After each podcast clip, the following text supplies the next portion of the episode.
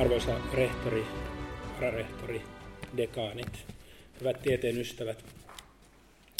Samuel D. Warren ja Louis D. Brandeis valittivat vuonna 1890 Harvard Law Review-lehteen kirjoittamassaan artikkelissa The Right to Privacy, kuinka uudet keksinnöt ja liiketoimintatavat, kuten pikakamerat ja sanomalehdet, olivat tunkeutuneet yksityis- ja perheelämän pyhälle alueelle. Samalla he totesivat, että henkilöiden suojelussa on siirryttävä uuteen vaiheeseen. Tällä viittauksessa noin sata vuotta sitten Yhdysvalloissa julkaistuun oikeustieteelliseen artikkeliin aloitti Euroopan unionin tuomioistuimen suomalainen julkisasiamies Niilo Jääskinen muutama vuosi sitten ratkaisuehdotuksensa tunnettuun Google Spain-tapaukseen. Tapaus koski Koste ja Gonzales-nimisen Espanjan kansalaisen oikeutta saada henkilötietonsa poistetuksi Googlen hakutuloksista.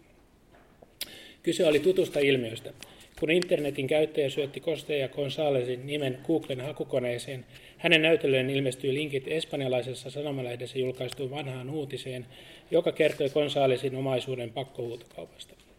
Gonzales väitti, että vanhan jutun tuleminen uudelleen kaikkien luettavaksi loukkasi hänen oikeuttaan henkilötietojen suojaan ja yksityisyyteen. Hän vaati oikeutta tulla unohdetuksi. Asia e- eteni lopulta EU-tuomioistuimen ratkaistavaksi, joka antoi tuomionsa toukokuussa 2014. Tuomiossaan se katsoi, että herra Gonzalesilla todellakin oli oikeus tulla unohdetuksi siinä mielessä, kun se internetin aikana on mahdollista. Internet-hakukoneen ylläpitäjällä oli velvollisuus poistaa Gonzalesin viittamat tiedot hakutuloksistaan. Samalla EU-tuomioistuin kuitenkin korosti, että oikeus tulla unohdetuksi, unohdetuksi ei ollut ehdoton hakukoneen ylläpitäjän, siis Google Incorporated-nimisen yhtiön, oli päinvastoin huolellisesti punnittava tapaus kerrallaan, syrjäyttääkö oikeus tulla unohdetuksi juuri siinä tilanteessa suurella yleisöllä olevan intressin saada tieto, tiedot luettavakseen. Google Spain-tapausta voidaan käyttää esimerkkinä tietosuojajuridiikan muutoksesta oikeustieteen, teknologisen kehityksen ja oikeudellisten prosessien välisessä vuorovaikutussuhteessa – jos vuosisata sitten tästä vuorovaikutussuhteesta syntyi oikeus yksityisyyteen, nyt oikeus tulla unohdetuksi oli ikään kuin se juridinen innovaatio, jolla oikeus vastasi internetin tehokkaiden hakukonealgoritmien ja henkilötietojen digitalisoitumisen tuottamien uusiin ongelmiin. Tapaus edustaa kuitenkin esimerkkiä oikeuden ja teknologian vuorovaikutussuhteesta myös huomattavasti olennaisemmassa ja tärkeimmässä merkityksessä. Sitä voidaan lukea yhtenä lukuna siinä tarinassa, jossa ihmisten perusoikeuksia koskeva merkittävä yhteiskunnallinen vallankäyttö erkaantuu digitalisoitumisen myötä yhä kauemmaksi demokraattisen oikeusvaltion instituutioista, siis alueesta, joka on tyypillisesti ollut valtiosääntöoikeudellisen tutkimuksen ydinalaa. Mistä oikeastaan on kyse? Tässä yhteydessä on, syytä kiinnittää huomiota digitalisoituvan vallan kahteen keskeiseen piirteeseen – Ensinnäkin siihen, että digitaalinen valta on enenevästi yksityistyvää valtaa. Yksityisoikeudellisten oikeushenkilöiden toiminnassa syntyvää ja yksityisten ihmisten tietojen hyödyn, tietoja hyödyntävää valtaa. Toiseksi digitaalinen valta on myös teknologista valtaa. Valtaa, joka ilmenee niin automatisoituna päätöksentekona kuin teknologisena sääntelynäkin. Vallan digitalisoitumisen keskeisiä toimijoita ovat ensinnäkin yksityiset palveluntarjoajat, niiden hallussa olevat henkilötietovarannot ja niiden käyttämät algoritmit. Mitä hallitsevamman merkityksen tällaiset yksityiset palveluntarjoajat, tietovarannot ja algoritmit saavat, sitä merkittävämpi osa yhteiskunnallisesta vallankäytöstä siirtyy julkisesta yksityiseen sfääriin. Yksityiseen vallankäyttöön liittyvät ongelmat eivät ole kotimaisellekaan valtiosääntöoikeudelle tutkimukselle tietenkään mitenkään kauhean uusia. Pekka Länsinovan väitöskirjatutkimuksessa perusoikeudet ja varallisuussuhteet analysoitujen päinvastoin monipuolisesti juuri niitä oikeudellisia lähtökohtia, jotka edellyttävät perusoikeuksiin liittyvien näkökohtien huomioon ottamista myös yksityisten välisissä suhteissa. Erityisen tärkeää tämä oli Länsinovan mukaan silloin, kun toimijat olivat toisinsa nähden oikeudellisesti tai tosiasiallisesti erivertaisessa asemassa. Tuomas Mylly ja Juha Karhu ovat perustellusti vieneet vastaavaa perusoikeuspohjaista ajattelua yksityisoikeuden alueelle. Silti uskallan väittää, että digitalisoituminen ja vallankäytön siirtyminen digitaaliselle alustatalouden toimijoille muuttaa yksityisen toiminnan luonnetta tavalla, joka olisi syytä ottaa valtiosääntöoikeudellisessa tutkimuksessa entistäkin tarkemman arvioinnin kohteeksi. Asiaa voidaan lähestyä internetistä levitettäviä, levitettäviä viestejä koskevan oikeudellisen vastuun kautta. Tällaiset viestit kuuluvat selvästi sananvapauden piiriin. Selvä myös on, että muun muassa internetin vihapuheeseen voidaan sananvapauden estämättä puuttua sekä rikosoikeudellisesti että niin sanotun välittäjävastuun kautta. Sekä rikosoikeus että välittäjävastuu soveltuvat kuitenkin hyvin tilanteisiin, joissa on kysymys yksittäisistä viestiöistä ja heidän viesteistään tai esimerkiksi luvattomasti levitettävästä tekijänoikeuden suojaamasta aineistosta. Viestien levittämisestä voidaan rangasta ja internetvälittäjä voidaan vaatia poistamaan sisällöllä tämä lainvastainen viesti uhalla, että mm, tämä välittäjä on muuten itse niistä vastuussa. Tällaiset yksittäisiä toimia kerrallaan tarkkaavat mekanismit eivät kuitenkaan kunnolla kykene vastaamaan tilanteisiin, jossa sananvapautta käytetään massamittaisesti ja suurten ihmisten, ihmisryhmien toimesta väärin, kuten esimerkiksi silloin, kun yksilö tarvitsisi suojaa joukkomittaiselta, jatkuvalta ja systemaattiselta verkossa levitettävältä vihapuheelta. Olemme tällöin metodologisen individualismin vankeja, vaikka ongelmanratkaisu selvästi edellyttäisi kollektiivisesti tehokkaita toimia. Sama ongelma koskee niin kutsuttuja valeuutisia. Valtiosääntöoikeudessa tutkimukselle ei tuota vaikeuksia tunnistaa esimerkiksi vaaleihin vaikuttamaan pyrkivän disinformaation kampanjan ongelmallisuus perustuslaissa turvatun mielipiteen muodostusoikeuden tai muiden demokratian perusedellytysten kannalta. Huomattavasti hankalampaa on tarjota siihen legitiimejä ratkaisuja. Välittävät, internetvälittäjät ovat jälleen keskeisessä roolissa ja internet, he, niitä voitaisiin velvoittaa suodattamaan esimerkiksi viestejä. Perusteita tällaisille rajoituksille voitaisiin hakea esimerkiksi demokratian itsepuolustusta koskevista teorioista. Myös ihmisoikeussopimukset tuntevat oikeuksien väärinkäytön kiellon. Nämäkin tiet ovat kuitenkin hankalia kulkea, koska liberaalin demokratian kuuluu olennaisena osana hyvin laaja sananvapaus, eikä sen rajoituksia ole helppo tulkita liberaalin demokratian puolustamiseksi. Emme siis välttämättä kykene puuttumaan internetpalveluntarjoajien toimintaan. Toisaalta digitalisoituminen ja internetviestinnän logiikka johtavat paradoksaalisesti tilanteeseen, jossa olemme pakotettuja siirtämään oikeuksiemme toteutumisen valvonnankin julkisen vallan elimiltä yksityisille palveluntarjoajille.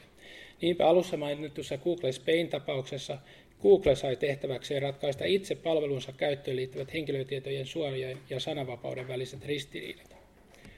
Oikeudellisessa päätöksenteossa tällaiset perustavanlaatuisia oikeuksia koskevat punnintatilanteet ovat sinänsä varsin tyypillisiä.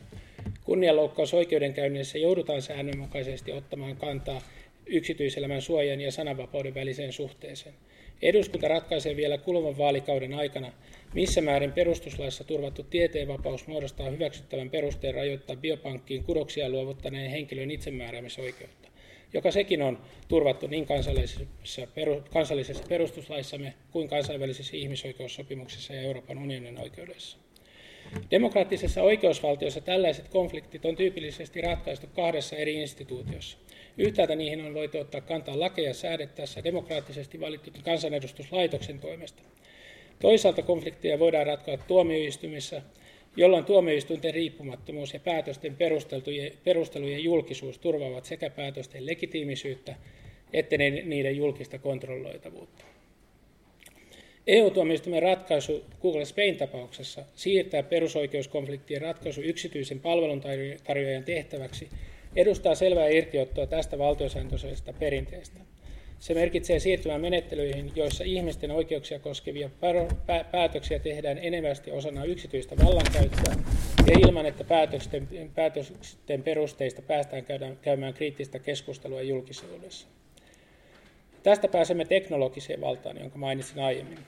Juuri yhteiskunnallisen vallankäytön karkaaminen julkisen kontrollin ulkopuolelle on nimittäin myös digitaalisen vallan teknologisen ulottuvuuden keskeinen seuraus – Tiedämme, että älypuhelimien paikantamispalvelut mahdollistavat mitä moninaisimmat liikkumista edistävät palvelut. Sosiaalisen median seurantatyökalut mahdollistavat paitsi ihmisten välisen mielekkään yhteydenpidon, myös räätälöiden, räätälöidyn sisällön mainoksineen ja muineen. Molemmat mahdollistavat kuitenkin myös hyvin pitkälle menevän läpileikkauksen yksityiselämäämme kuuluvista tiedoista.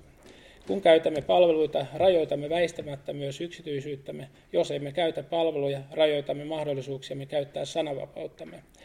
Mirelle Hildebrandt onkin puhunut teknoregulaatiosta kuvatessaan, kuinka digitaaliset teknologiat säätelevät käyttäytymistämme tekemällä tietyn tyyppiset käyttäytymismahdollisuudet mahdollisiksi ja rajoittamalla toisia. Varsinkin algoritminen päätöksenteko osoittaa hyvin, kuinka radikaalisti digitaalisen vallankäytön muodot poikkeavat oikeusvaltiolle ja valtiosäännölle tyypillisestä, tyypillisestä vallankäytöstä.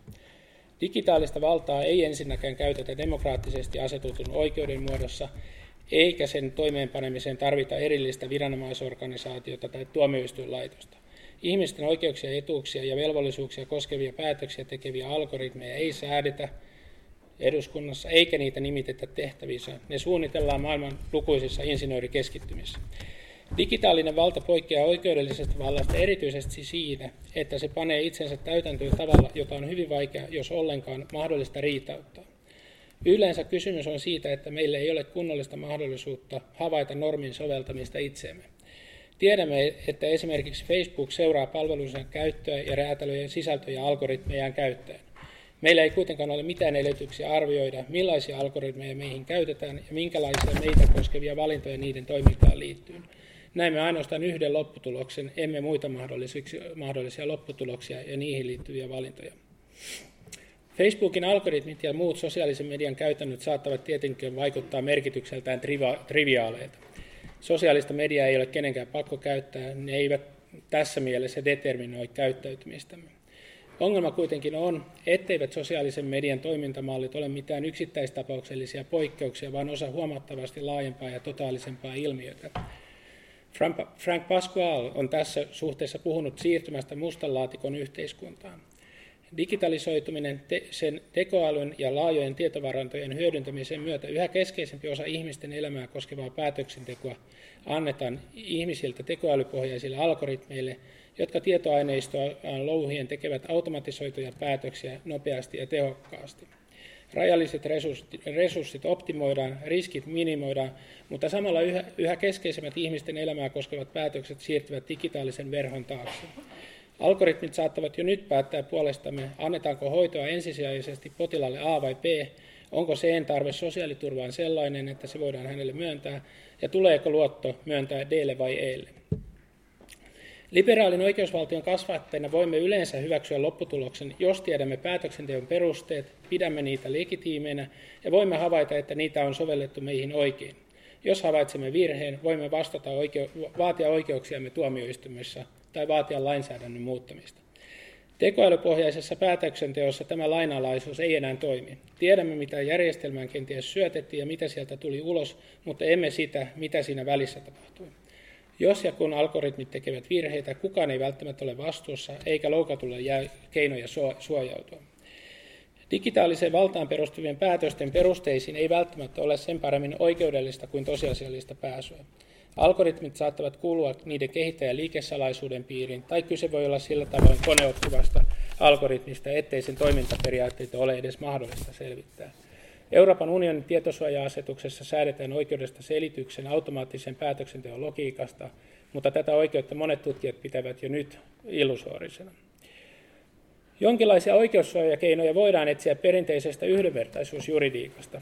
Näin voidaan otaksua ainakin tuoreen yhdenvertaisuus- ja tasa-arvolautakunnan ratkaisun perusteella, jossa se tiettävästi ensimmäisen kerran Suomessa totesi automatisoidun päätöksen loukanneen yhdenvertaisuuslaissa ja perustuslaissa säädettyä syrjintäkieltoa. Kysymys oli tapauksessa, jossa automatisoitu luottopäätös perustettiin yksinomaan hakijan henkilökohtaisiin ominaisuuksiin ja niiden maksuhäiriöriskejä osoittaviin tilastollisiin todennäköisyyksiin.